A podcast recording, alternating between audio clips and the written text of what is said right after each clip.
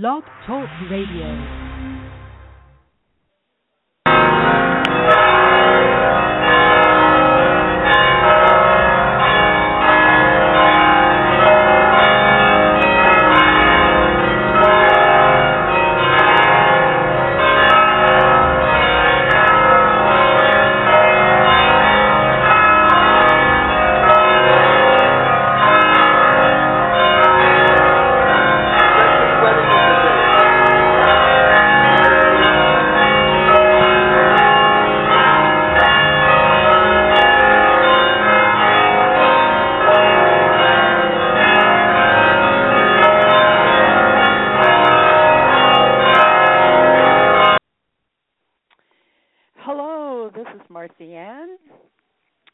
And uh, this is my new show. I'm calling it Celebrate Ref, Reflections and Celebrations.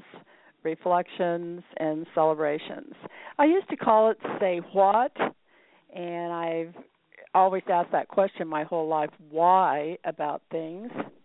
But now I feel like I just wish to reflect about things and then uh, share with you joyful celebrations. so that's the new show, uh, Reflections and Celebrations, and you can read more about it on my new website also, which is www.marcyann.com. And tonight I'm going to talk about a type of celebration that we do have. It's one of our sacred passages. Um, the memorial service uh, when someone has passed. And I called this show tonight Spiritual Euthanasia. now, I have long been a proponent of euthanasia. I even sent money to Jack Kevorkian to help him with his legal fees when he was having to defend himself against the murder charge that was brought against him for helping one of his patients die actually he had set up a some type of a machine that would inject the legal poison and it had a button on it that the patient himself would actually push that set the motion into action action into motion.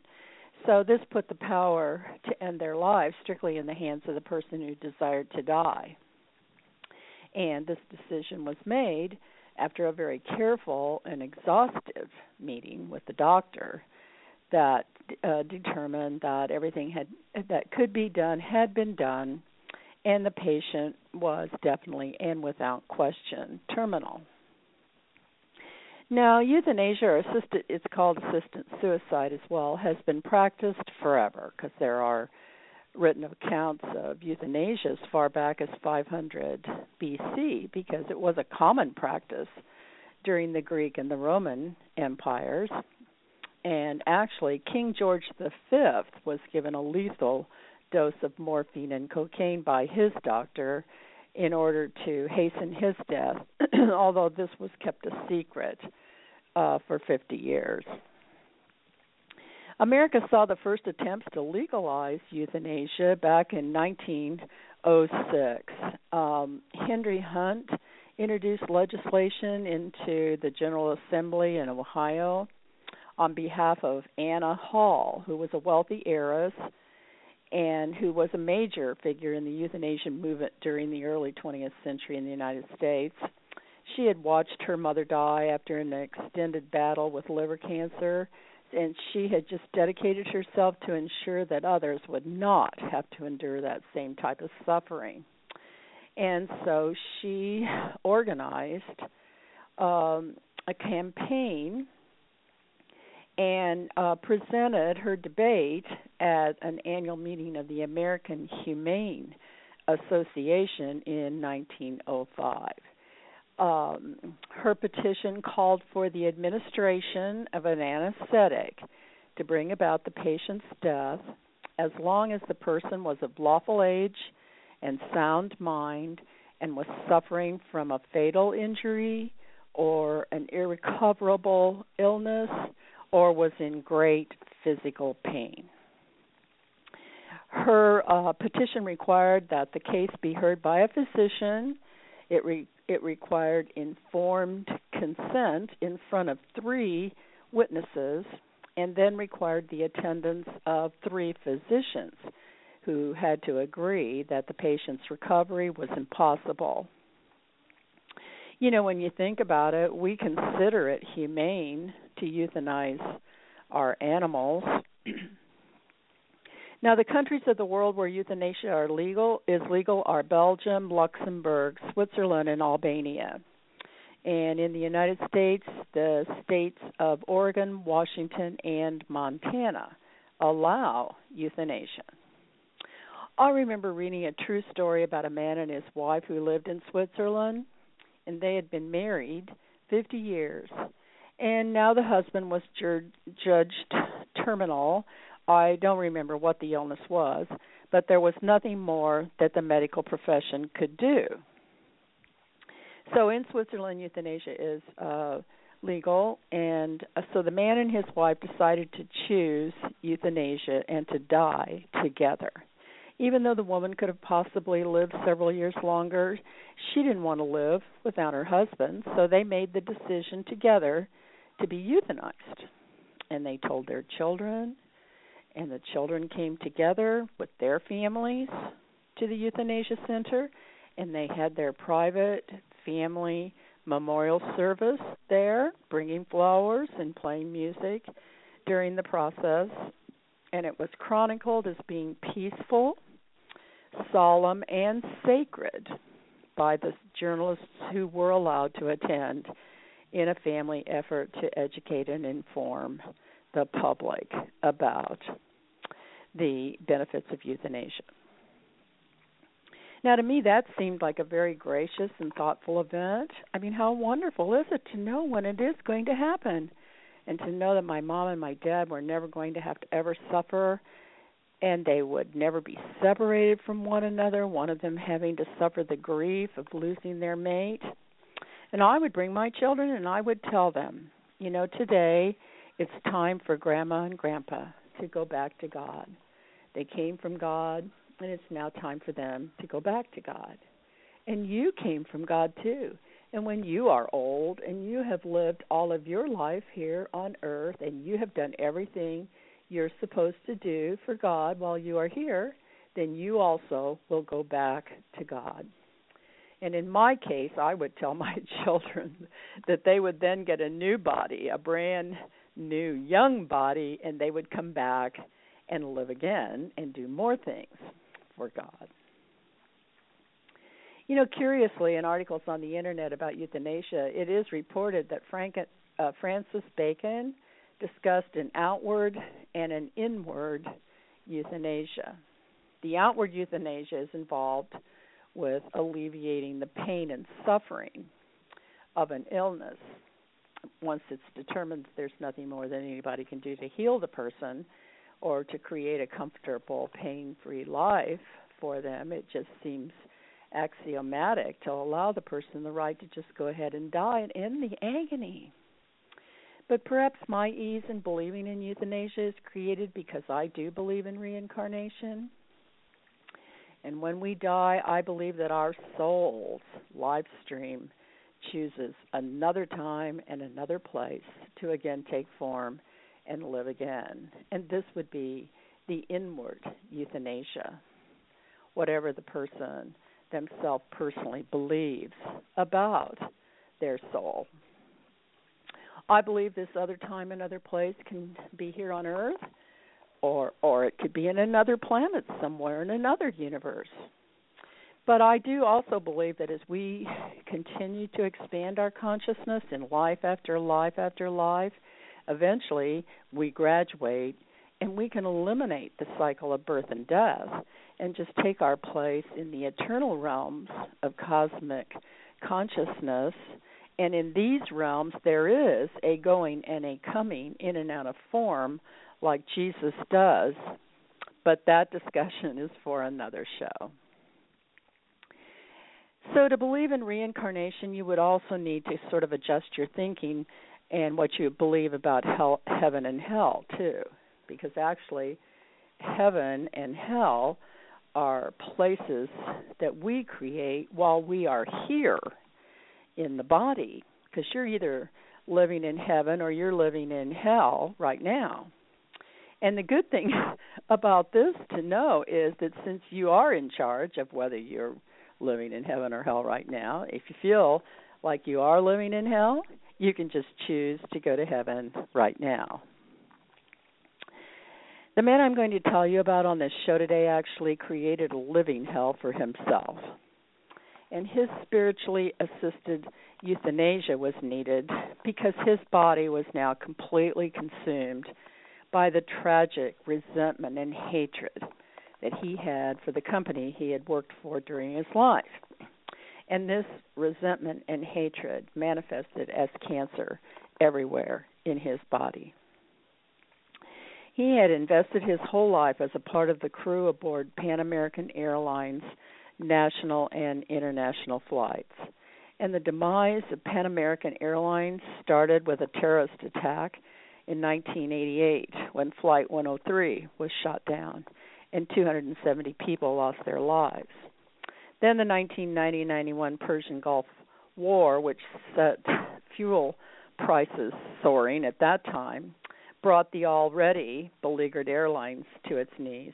And on January 8, 1991, they declared bankruptcy and subsequently ceased operations on December 4th, 1991, leaving its 7,500 employees without a job at Christmas and without their retirement, which they had paid into and counted on. So Larry found himself in what was supposed to be his golden years, struggling to even make ends meet. His wife left him. He ended up living on his boat in disgrace and poverty and daily flooding his mind and his body with his angry and cruelly hateful judgments of the atrocity that had befallen him. And this daily injection of resentment created this living hell for himself, not only to everyone in his life outside of his body, but also inside of his body where the cancer literally ate him up.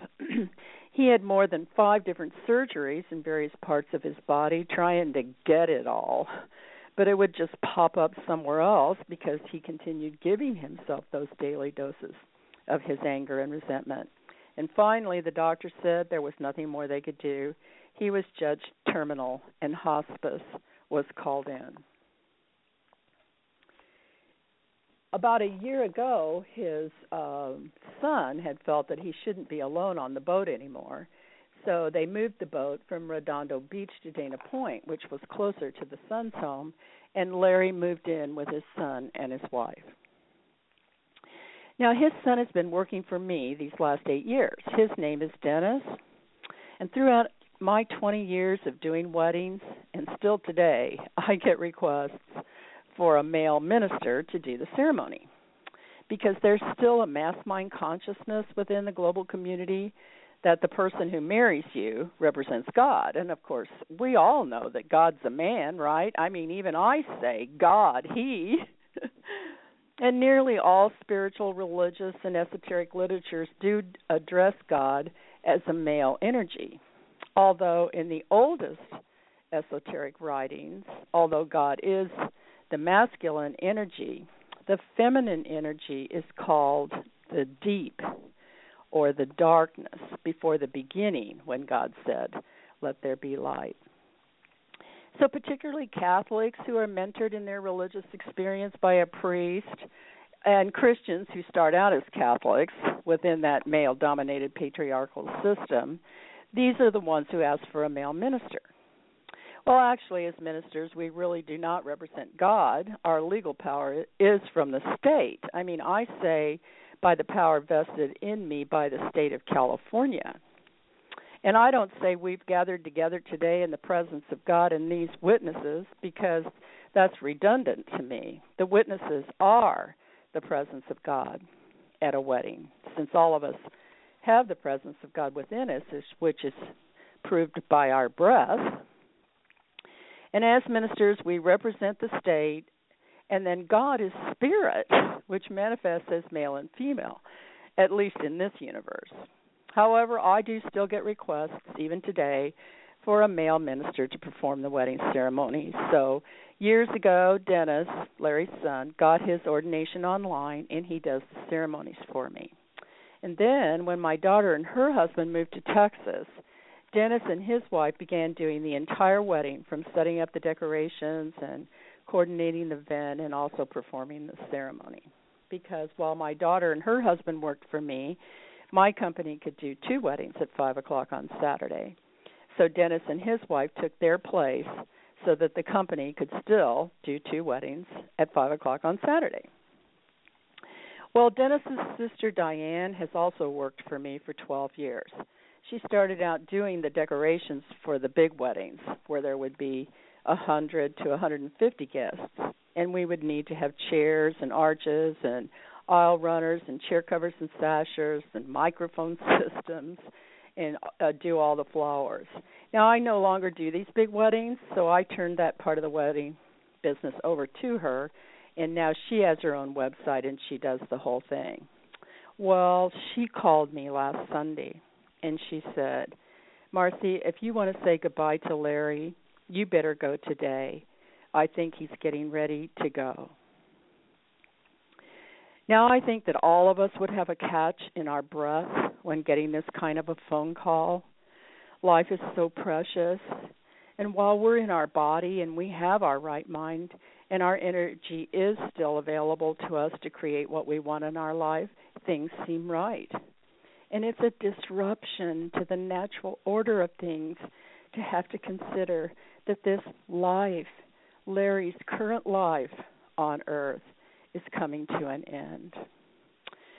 For years now, and more acutely the last two years, Larry has just wearily submitted himself to the dictates of the Western medical system in its continuous and grueling attempts to arrest the growth of cancer in a person with drastic clean out surgeries to try to get it all, and then masses of chemotherapy and radiation and he had just become a mere shadow of himself, less than a hundred pounds now, needing intravenous feedings as he had become unable to eat because the cancer had destroyed his esophagus as he continued to rant and rave against Pan American Airlines every chance he had. But other clean out surgeries of his lungs and colon and his stomach were to no avail, and he finally was bedridden on a catheter and wearing Pampers. Dennis had gotten a hospital bed for him, and Larry stayed at home until the end with 24 hour day and night care by the hospice personnel who were giving more and more injections of morphine to ease the pain. And then the call. Marcy, if you want to say goodbye to Larry, you'd better go see him today.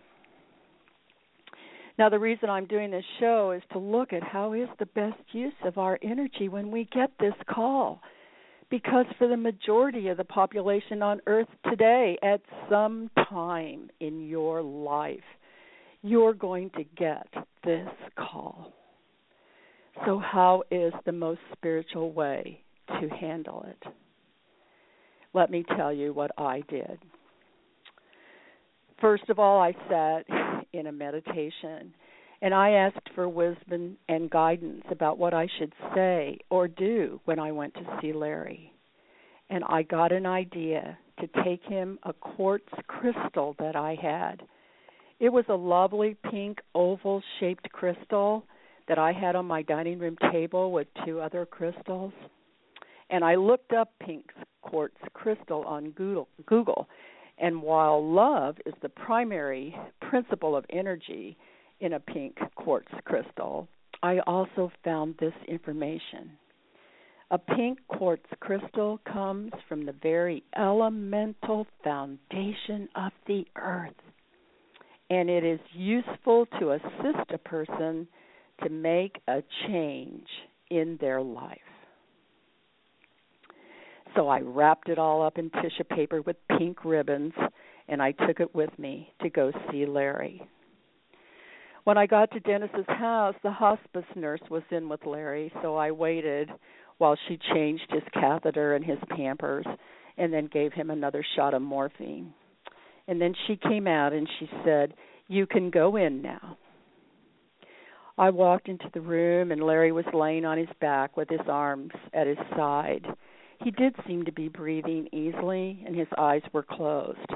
I couldn't tell if he was aware that I was there or not, but since I know that even a person in a coma has awareness at the consciousness level, I just began to speak to him. And I took his hand and I said, Larry, it's Marcy. And I've come to see you today to thank you for having been Dennis's father. I believe that Dennis is your most outstanding accomplishment in this life, and he's been such a blessing to me. He holds such high standards of perfection for himself. He's totally honest and he has personal integrity. He's totally trustworthy. His word is his bond. If he says he will do something, he does it. And he does it the best way he can do it. I've never had a single moment of concern or worry when I've sent him out to do a, bre- a wedding for my bride. You know, Larry, we never get a second chance to do a wedding. Everything has to be perfect the first time, every time. In all the years that Dennis has helped me with the weddings, I've never had a single complaint. We've never even had a single bad thing happen. All of them that Dennis did were perfect. And it was because he made sure everything was perfect. And as his father, I know that much of how he lives his life he learned from you, either by you teaching him what was right or just living your own life and setting the example for him.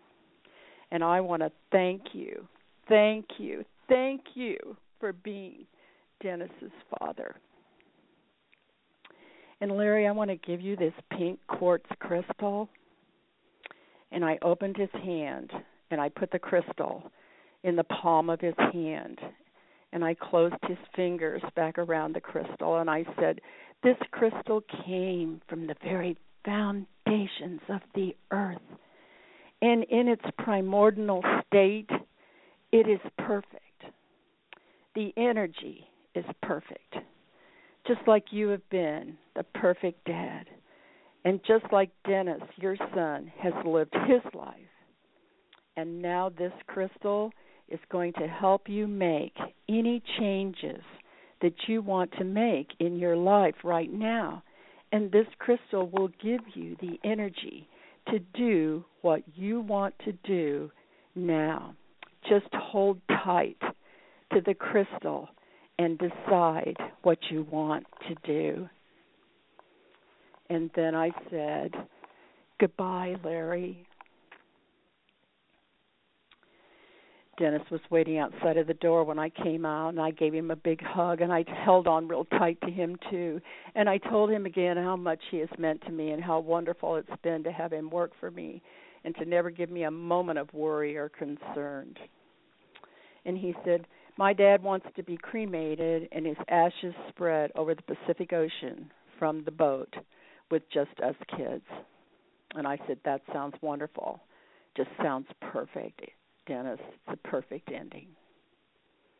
And then the next morning, Dennis's sister Diane called me and she said, Marcy, Larry passed in the early, early morning hours before dawn this morning. He passed completely peacefully and he was holding tight to the pink quartz crystal. I believe that while Larry was in that morphine induced quiet when I was in the room with him, that he hit, he heard everything I said to him. And I believe it was presented to him by spirit as an angel in a dream, flying down from heaven, giving him that crystal directly from God to enable him to return to God. And I believe it was so clearly and powerfully presented to him that it was easy for him to make the choice to go home to God without any fear or judgment or condemnation, just a clearly lighted path back to the realms of spirit. And he decided to go. I stopped by Dennis's house Thanksgiving evening because the whole family was there. The table was laden with bountiful gifts of roasted turkey and dressing and Dennis's wife's wonderful Maine mashed potatoes and the gravy. The gravy, my most favorite part of the Thanksgiving meal. And honey baked ham and candied yams and green bean casserole and pumpkin and pecan pie. And Larry's room had been completely restored back to being Dennis's office. No hospital bed and the atmosphere in the house was subdued. It seemed like everyone talked in more hushed tones as we all acknowledged that Larry wasn't there. And yet there was also laughter and playfulness and talk of the future. Larry's grandsons were all there. One of them's in the military, just finished his training and was home on leave to be with us for Thanksgiving. And another one of them's getting married in 2 weeks and is considering doing a radio show right here on Blog Talk Radio he wants to call the show One Good Horse. So be on the lookout for that premiere because he says he's a modern day Paul Revere. and they had their girlfriends with them, and for them, you know, life is still at those very beginning stages, all full of hopes and dreams and desires for changes for the highest and best good of all. They are the future. And as I prepared to leave, Dennis came up to me and he reached down into his front right pants pocket and he brought out the oval pink quartz crystal. And he said, I have it now, Marcy, and I'm going to keep it until it's time for me to go. And I said, Or, Dennis, you could choose to take your body with you, and you can take the crystal with you also. Life is eternal, just like your crystal is eternal. We all come from one place and we all return. Round and round we go until we're prepared to eternally exist in and out of form in perfection forever.